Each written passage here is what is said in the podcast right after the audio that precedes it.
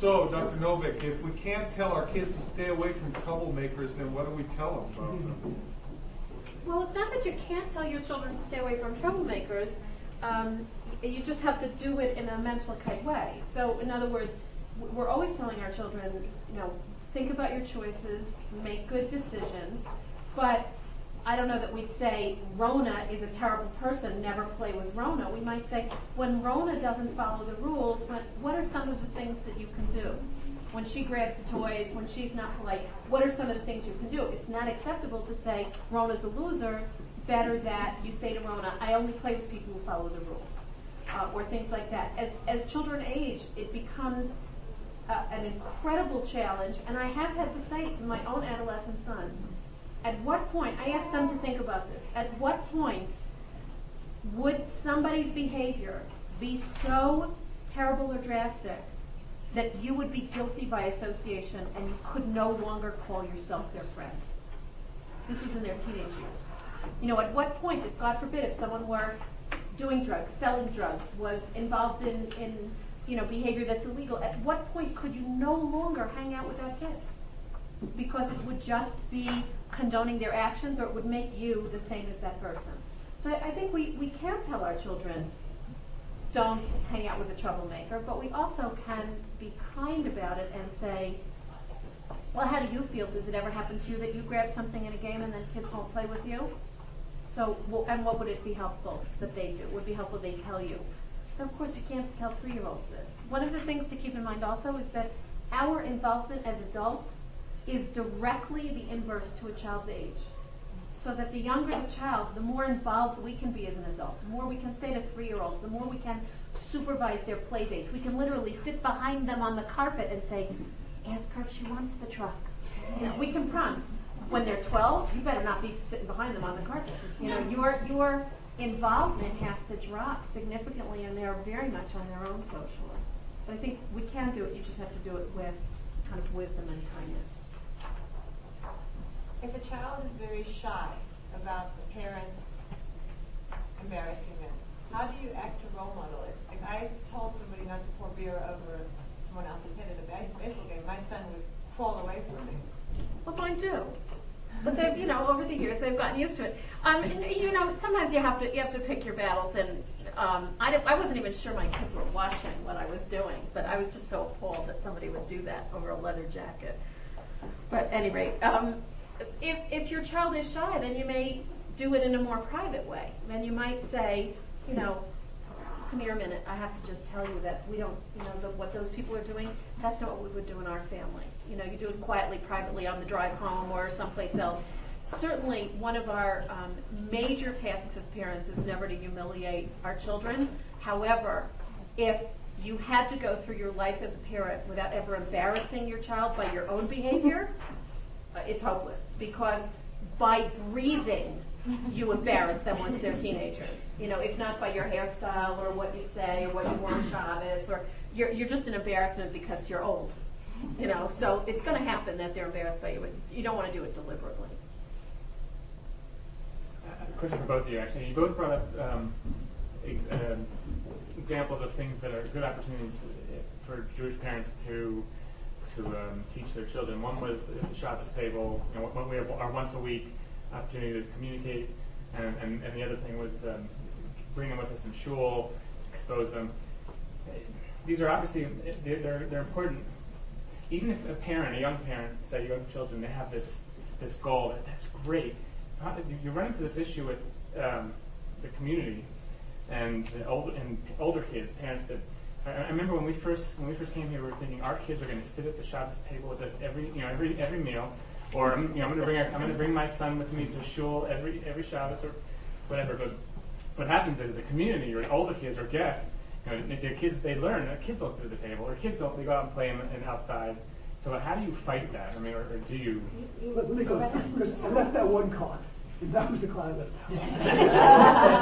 out. you know, this is a real problem. And shul, you invited company to be with you as well. That's wonderful. You've now taught your children a wonderful mitzvah of Hachnasas Orchim. Me just say, focus on mitzvah of Hachnasas Orchim. Maybe you can have a guess. Everyone knows Hachnasas Orchim, Avram and Sarah, that's the truth of the matter, even more profound Gemara. Gemara says as follows. In the time when the Beit HaMikdash stood, so the altar was the holy place. Achshav she'ein Beis HaMikdash, now that there is a Beis HaMikdash, shulchano shel adam b'chapa. Person's table is the place of the altar. On that, Rashi adds two words. When is my table an altar? When I invite someone else to share. So now you're together with other adults and you're destroying Shabbos. Question is, at what point the, the kids get out? Sometimes happens that the adults meet, kids finish eating dinner, and they run away. That's a bit too early, because there's a benefit of children listening to adult conversations as well too. So what, on the other hand, you can't expect them to stay all the along. So what you've got to do is say to yourself, which Zmiris do I want to sing so that the children can sing along? And then there may come a time when you say wisely, okay, now if you want to go play the friend. But too many times it becomes a conversation only of the adults, kids sit at the back, finish eating and run away too.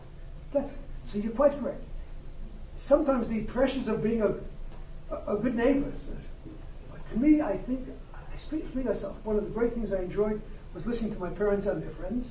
I think if you focus the conversation to now start on topics that are of interest to them, at least sing those mirrors that you wanted to sing, then I think, and then they can go further. I can't expect them to sit there the whole time. But certainly make them part of the Shabbos and, and discussions well too, and explain to them why you're talking about these things. Not as to why we're going to play football, but I mean, wise parents do that. But too many times, adults get together, the kids become, sometimes you sit them in the kitchen, which is even worse. Certainly sit the Kiddush, and be called back for Birchat HaMazon.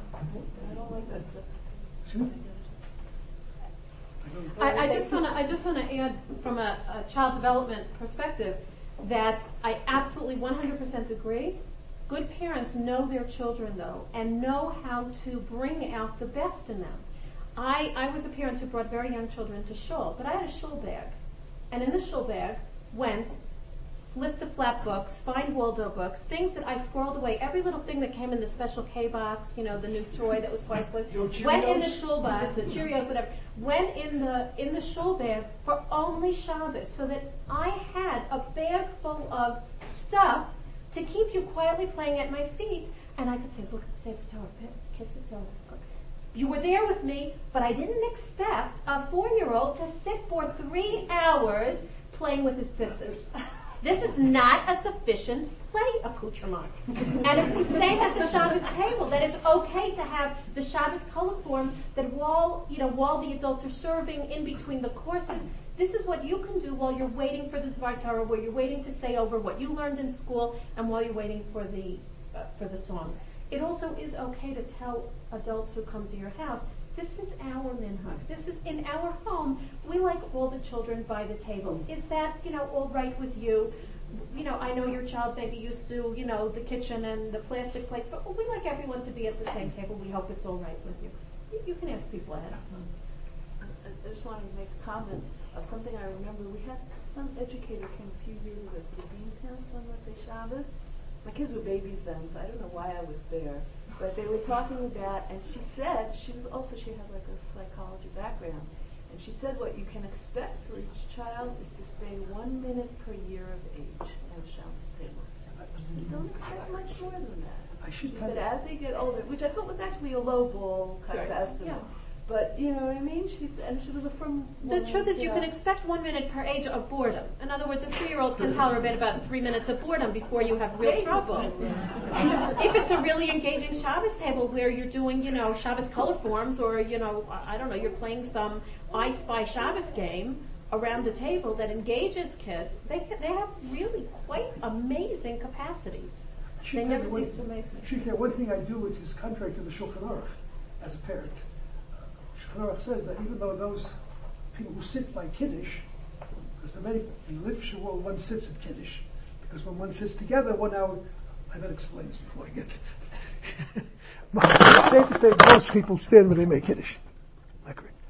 In the yeshiva world, we stood uh, for the for the uh, Yom HaShishi, because that's called bearing testimony. In Jewish law, when you bear testimony, you stand. But when we made the bracha from Borei Pri Hagafen, we all sat, because that way, oh, since one person made Kiddush for everyone, by them sitting there, they became a group of loyal. So where they sat. When it comes to Havdalah, so Shulchan Aruch says that one should stand. Why? Because one is saying goodbye to the Shabbat, and respectfully, one should stand. in our house, we sit for Havdalah too, because I wanted the children to be part of the Havdalah ceremony. And after we said Havdalah, we sang some Zemirot as well too. And if they're standing on one foot, them do it. And to this day, I said, last night I made Havdalah just my wife. We still sit and we sing as well too. So I say, you each one knows their own children, and I can only tell you that uh, as far as inviting children to the house, I meet people, adults now, who say they still remember Shabbat at our table. Because we included them in the Zmirot, we included them in the, I should say one feature. One thing you never want to do when you have guests, especially if you're a rabbi, is say, okay, now let me ask you a few questions that you learned this week in yeshiva. I never do that either. I always say to children, ask me a question for what you learned this week. So you learned this, ask me a hard question from Parshas Yisrael. But I never, whenever I say, I have a question to ask you. I always say, ask me a hard one. Once he asks me a hard one, I can ask him an easy one after that well. Well, as we're on the topic. Please, it's wonderful. I was wondering if in your shul, um, uh, Shabbos morning, if there are groups? Yes. And how you feel children Ah, That's the other part I left that out. You're fabulous. That's exactly, namely, the role of children's group, Shabbos groups. The real issue is, is the purpose of the group a learning experience as well as a research experience too? And at what point can you do something beyond that? So the first question is to get proper youth leaders, and depending on the age as well too. The real issue is, is there value of children davening with their parents? Or the davening house? Davening. And the other part I want to discuss is to what degree of children, let's say of sixth or seventh and eighth grade, the value of being present during the rabbi's sermon. Because this I wish to tell you. Every rabbi, some may be more eloquent than others, some may be more learned than others, but every rabbi, when he speaks, is going to mention a pasuk, a verse, a name, a place, something that adds to the child's learning and understanding. Every rabbi's sermon has divrei Torah to a degree. So the question is now, is there value? My personal feeling is that the youth groups have, a, if they're really teaching them, but I think there's a point when children, if they're 9, 10, 11, should come up and daven with their parents. I think there is great value of sitting next to your father or your mother and davening. And one of the things they should do is to finish before Musaf, and then the children could then come up and be part of the Musaf service when the shul is most crowded, when there's most of the singing and the davening, and they can participate in the davening. And I say the same thing, I think very strongly, that if the children are 11 or 12, 13, they should be present at the sermon. Ten- Tendency seems to be when the rabbi gets to speak, people walk out. It's a terrible lesson for children because I assure you they will learn things. They're going to hear names or places or events they're not going to help elsewhere. Yes, obviously you have to have youth groups. You can't expect the children to stay in shul the whole time. And there's certainly a value in storytelling and playing games as well too, which you're not going to. But there comes a time, I think, of the joy of davening with a parent, and certainly if you can daven with a grandparent. I of, the Talmud, it's remarkable. There's two two versions of the Gemara. One version says, "Kol hamalamed is b'no Torah." If you learn Torah with a child, ki'ilu kibla mahar Sinai, as if you were present at Mount Sinai was given. And the other version is, "Kol hamalamed Torah leben b'no." If you now teach Torah to your grandchild, and they're both true. So uh, I say, I personally think that children should have a musaf with their parents and be part of the regular davening at the end as well too. The only thing I would add, I, I absolutely agree. It's, it's most children below the age of nine or ten to ask them to spend three hours in davening. It's, it's, it's a recipe for disaster. Most children, but I also think that this is a perfect example of where parents shouldn't think that because something's available, it's correct for your child, and that one of your jobs as a parent is constantly to be evaluating what is right for my child. Um, maybe what's right for your child is you go to groups, but one Shabbos, maybe this allows you as a family to say one Shabbos a month. You have three children, four children, one Shabbos a month. You have special Shabbos with Abba or with Ima or with Grandma or Grandpa, where it's just you.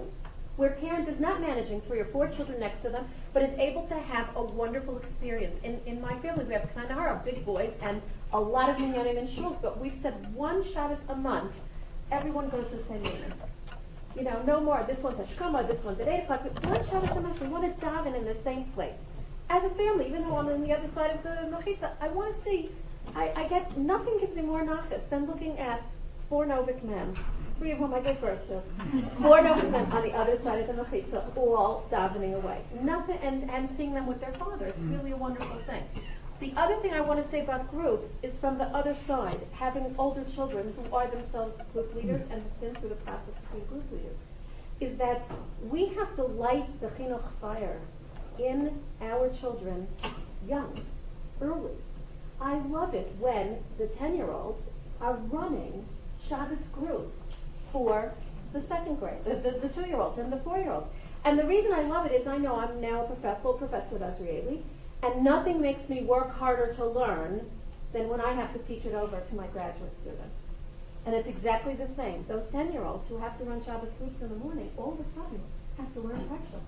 Because they're going to have to answer the questions about why is Moshe Rabbeinu first called Moshe Rabbeinu this week?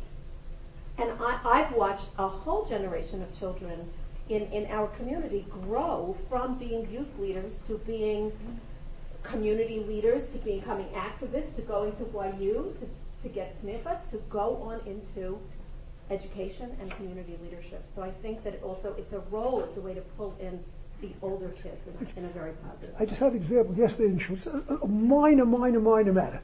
We're going down to Shalashunas. And this young boy was, was the fifth, by the way, he's the fifth generation of his family in our shul. Anyway, and he picked up the cup, washed his left hand, and I said, next time, you wash the right hand first. That was no, was no great rabbinic decision, but it was an opportunity, see, because he came to Shalashunas for me to tell him nicely and quietly how to do it. There, there- there's so many opportunities that teachers and rabbis have that we fail to realize. Opportunities to hear some your young man leads the davening, and he sometimes puts the emphasis on the wrong syllable, and you now have an opportunity to say, we, we, we, we we're so times big, big, looking for big things that we fail to realize the small things, to make a correction, or to stand next to them when they daven. There's so many things that go into the chinuch of children. You know that as parents. So many things you got to do, and yet there's certain things that come up so unintentionally and that have great bearing as well too.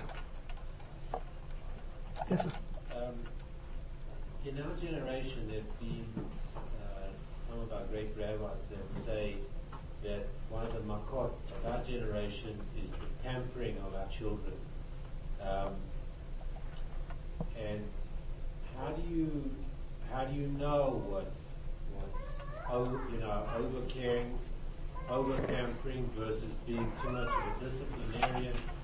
When the trend is that particularly in an American environment versus a European Israeli environment, uh, you know, what, what's the derech that we should be, that, that's the right way?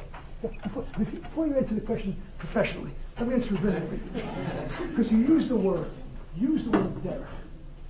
You know, derech is one of the few Hebrew words that's both zachar and nekeva. Indicate that there must be more than one derech. Okay, so I'll read the lachat on one on one point, a good one. Um, I mean, this this is the, the parent struggle constantly, um, and it doesn't stop. By the way, you know, when my 19-year-old is struggling with, do I come back from Eretz Israel? I think I've met a girl, but are problems. But I think I'm in love. You know, on the one hand, my heart breaks. You want everything to be smooth and easy, and on the other hand, you say from this comes character, and you know, you, you can't always life can't always be exactly what you want, and sometimes you have to work for things. I I think we as parents, we have to balance between absolutely keeping our children safe, absolutely giving them the tools so that they can succeed, but not handing them success. We can't do their homework for them. Uh, thank you. I've done biology now. I can't tell you how many times. Three boys. Uh, you know, thank God they don't change the math curriculum. It's killing me. Man. But the biology curriculum keeps on staying the same. They keep on changing the math curriculum in New York State. But the biology curriculum I've done now already. I've been through, you know, with college biology and graduate school biology, and now I'm doing it with my kids. There's a point where you have to say, listen, guys, I'm not taking a test for you. You got to do it. You got to learn this. But you have, we as parents have to provide the supports. I think that one of the hard things for us is kind of hard. We are, many of us, more prosperous than communities before. We have a lot to offer. It is very easy for parents to say, here, take, go, here, whatever. One of the smartest things I did when my children started high school, they go to high school where um, it's a, a few blocks from every kosher restaurant you could imagine. Pizza, fleishik, falafel, delis, everything. And I said, here's the scoop. and there's no lunch program in the school. I said, here's the scoop. You can always take lunch from my refrigerator. There will always be food for you to take. I will give you an allowance every week. And when the allowance is gone, you can't go out for lunch anymore. You know, I'm willing to spend ten dollars a week on you going out to lunch. More than that, you take sandwiches from the house. I'm not going to spend more than that. My, I was, I was so proud. My kids come home and they say, you know, you know, Ema, if you go to Traditions, the deli, and you get a sandwich, it's eight bucks for a sandwich and a soda. But if you go to Supersol, the grocery store, and you buy the deli meats and rolls, you know, we could get the Shabbos special. Four guys split it for lunch. It costs us less.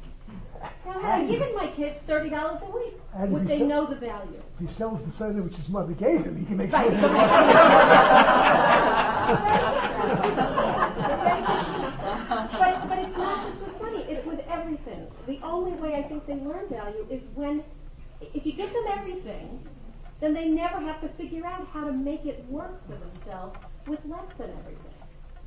You know, if you, if, you know, if you drive them every place, they never have to call anybody else and arrange a ride or, or figure out how anybody else is getting there. So, in, in every area, we have to challenge ourselves to hold back a little bit from being the total, you know, safety net. We want to be there though, always. Wait a second, as far as helping children is concerned, my rule is always with children. If you can look it up, I will not tell you. I will tell you where to look it up. I'll help, but if you can find it yourself, I won't tell you. And I'm still reminded of, especially the pasuk we're going to learn two weeks from now in Parashat Mishpatim. It has the phrase, if someone now became an indentured servant, the phrase says, "Im begapo yavo, begapo yetzeh." Now the word begapo is a Hebrew word, but it means it comes by himself. No, and I could have told him what it meant. But I said, you know enough Hebrew now. You look in the Targum. And the Targum on Begapo says, Bilachudoi. Lachud, that he knows. So that degree that you can look it up yourself, and if you have the patience, the easiest thing is to answer it. I know. It's much more difficult to say, you go look it up. I'll stay with you when you look it up, and here's where to find it. And then it's wonderful. And I say, there ain't no one way to do it. Only one way, if the children know that you love them and you're concerned with them, it works.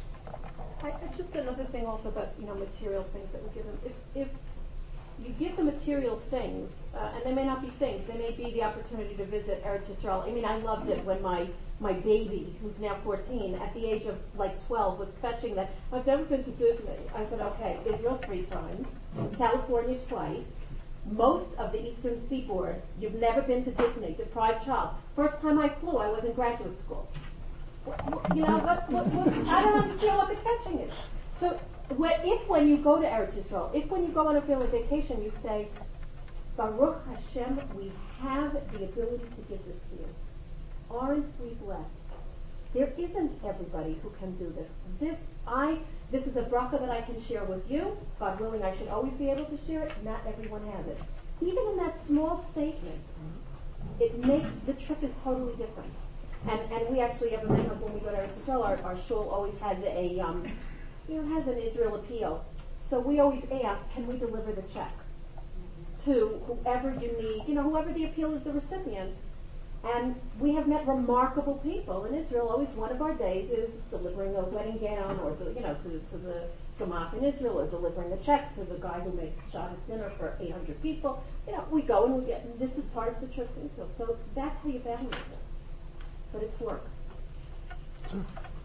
we're supposed to be role models for our kids, obviously, but we live in a world that is not exactly perfect. And when we're with our kids, you know, we may act a certain way, and when we're not with them, we may act differently. I mean, we we all know what the right thing to do is, but is it hypocritical to act a certain way, you know, with your kids and not necessarily, you know, to, to be extra careful with the kids as opposed to, you know, you don't exactly do the same thing when you're not with them.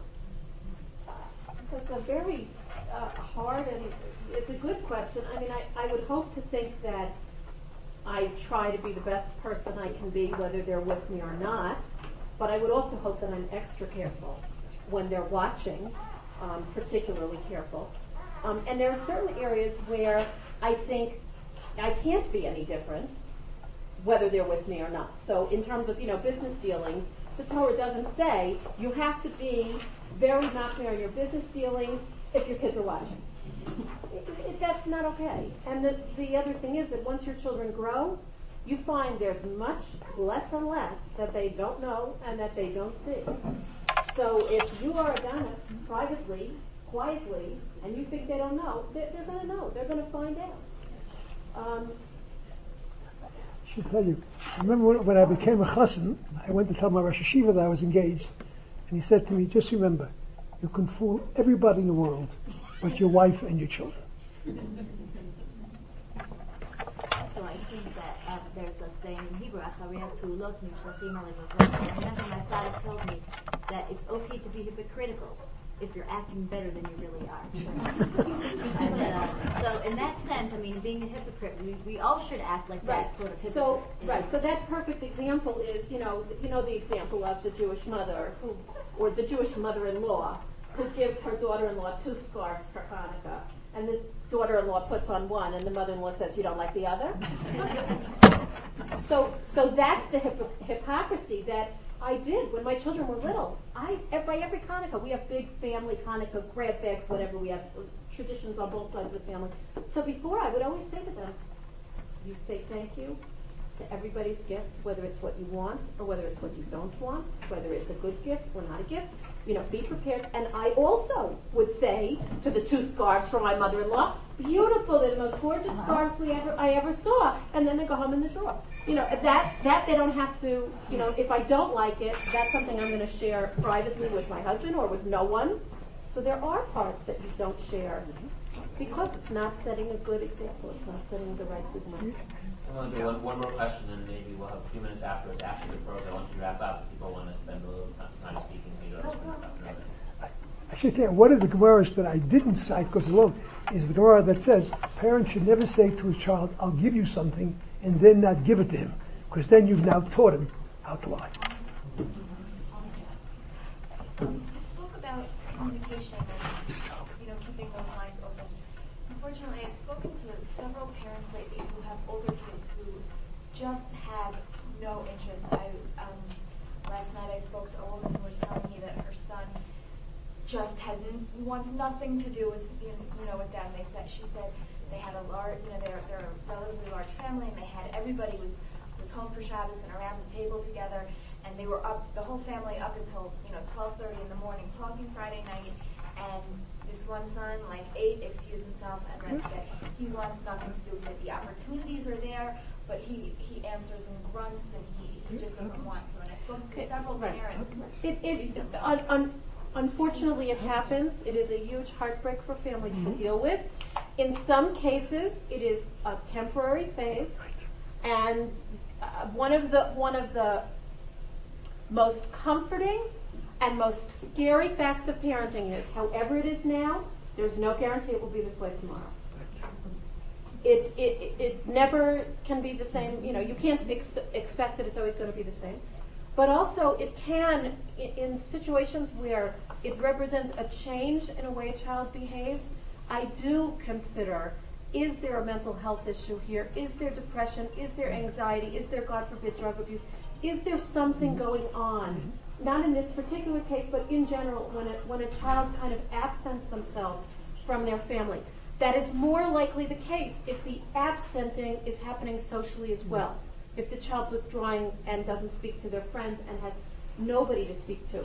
There are times in children's lives when they need a person other than their parents to mm-hmm. talk to, and if they're talking to a rebbe or a teacher or an older brother or something, that's fine. The the thing I say to parents, and I've had it at least twice on my slides, is you got to keep trying. You mm-hmm. can't. You have to be the initiator. You have to reach out no matter how many grunts you get, no matter how many rejects you get, no matter how many times, which it should happen at least once a week, you're told you're the worst parents in the world. You're so mean. You're unfair. That's like, by the way, son, you're doing something right.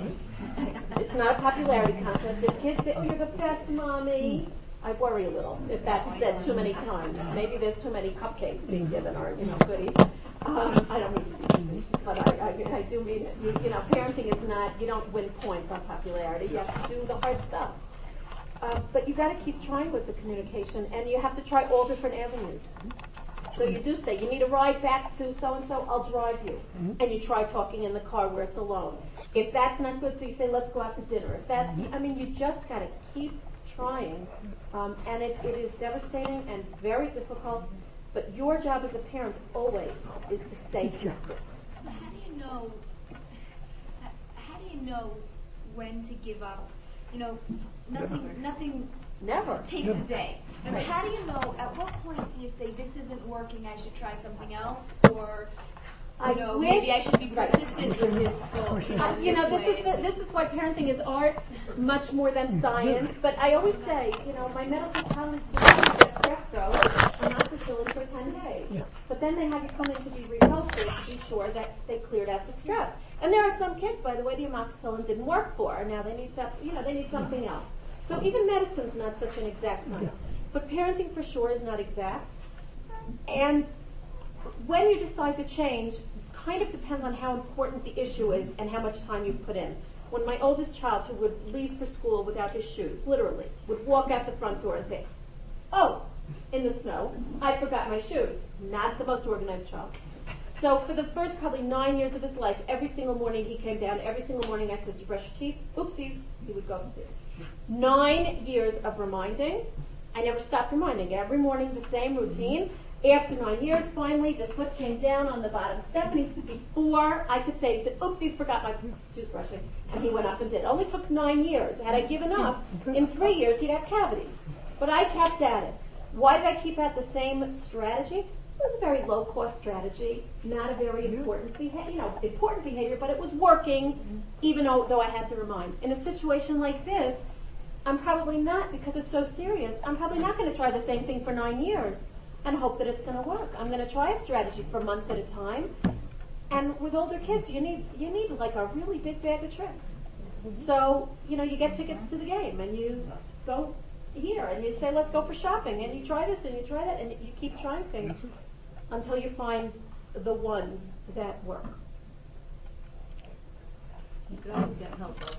Yeah, yeah. Oh, but I swear, I think one of the things that rabbis and teachers have to learn, when the parents do come to us for advice, sometimes the issue requires professional training, and then you've got to say, I sorry, you've got to go somewhere who has professional competence. And difficult is, sometimes the rabbi's got to say, I'm very smart and all that, but I have no competence here. Here you've got to go to the person. There's nothing wrong with saying there's other talents needed and I haven't got it. And this happens many, many times. I just want to, uh, first of all, thank Yeshiva University and the Legacy Heritage Fund for making this program happen. Especially want to thank Rabbi Schmidman and Dr. Novick for coming out here. We'd love to have you back uh, in the near future. Next time you have to come for longer so we can show you the beauty of Colorado a little bit. Um, but thank you for what was really a very informative, educational, and inspiring. You know. Rabbi Elta, there's an expression in Yiddish, agasta for a while, zeta for a mile. English translation, a guest for a while can even see a mile. And it's just been a pleasure to be with you wonderful other people. And just, just the one last thing I want to say, which because I'm going to go get on an airplane now. You know how it says on the airplane, if the cabin, God forbid, loses pressure, the oxygen masks come down. Take care of the children. Take care of yourself before you put on the children. Take care of yourselves because you are the oxygen for your children. You're really important. So thank you for coming.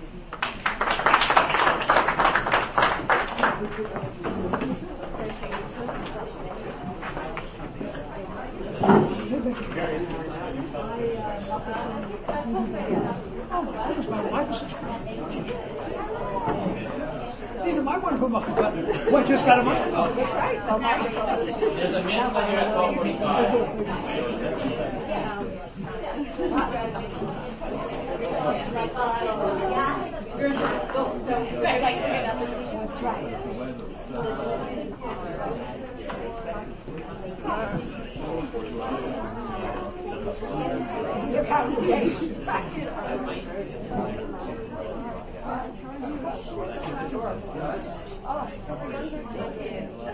Thank you.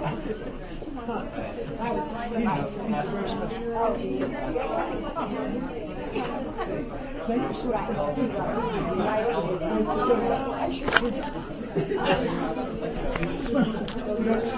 much.